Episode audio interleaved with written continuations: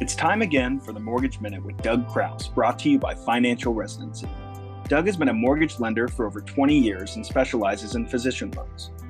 He is with BMO Bank and wrote a book called The Hippocratic House to educate physicians on home loans. You can request your free copy at dougcrouse.com.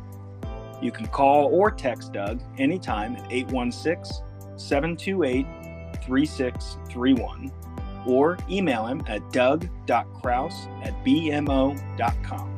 Now, get ready for today's episode of the Mortgage Minute. Hey, welcome back to the Mortgage Minute again. Doug Crouse, your host. Hey, I thought it was time we talked about appraisals a little bit. Been a while since the subject was brought up and starting to see a few actually they're coming in quick. That's a nice thing about them but starting to see a few more come in a little bit lower. I still don't feel like the market's taking a big dive or anything like that but i do feel like probably more so than we were this summer for sure.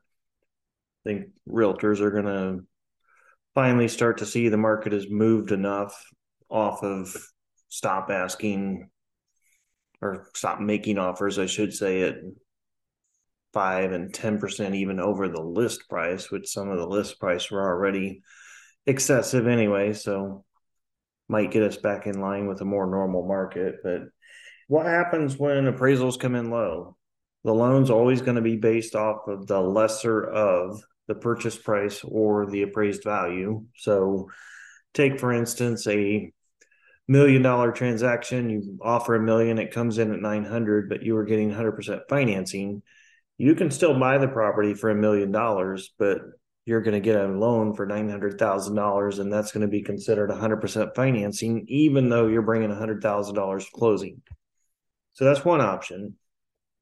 The other options are if, assuming you don't waive your appraisal contingency, which I hate it when I see realtors do this, absolutely hate it, but they do it all the time, thinking that's the only way you can compete to me, I just don't even want to compete on a house if I have to waive my appraisal contingency, but that's staying in my lane. I'll leave that between buyers and realtors. But in my opinion, it's a bad advice. I don't think you should do it unless you're just totally comfortable paying no matter what the thing appraises for, because I just had one that was an earth contact home that was $770,000 sale price that came in at 520 so it's very important, in my opinion. There's a reason it's in the contract. So uh, buyer beware when you waive your appraisal contingency, your earnest money is gone if you don't close on the property. So having said that, the options are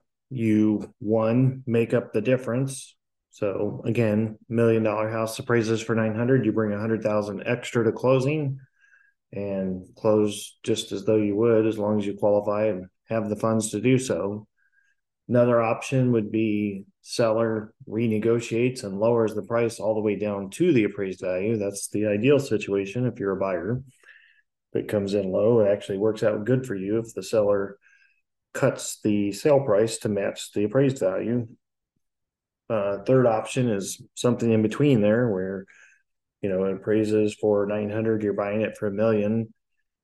You lower the price to 950 and you pay 50 out of pocket and the seller concedes 50,000, something of a compromise.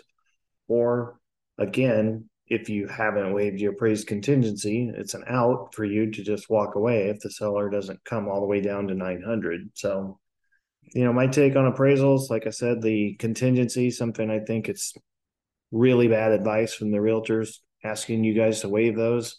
It's not their money that's up for grabs if the contract falls through. But I guess as long as you go into it knowing exactly what that means when you're waiving the contingency, then I guess it's okay. But this does not seem necessary to me. And the market has shifted enough that I don't feel like it's, you know, straight up seller's market that they can demand that anymore either. All right. Well, I'll catch you next time.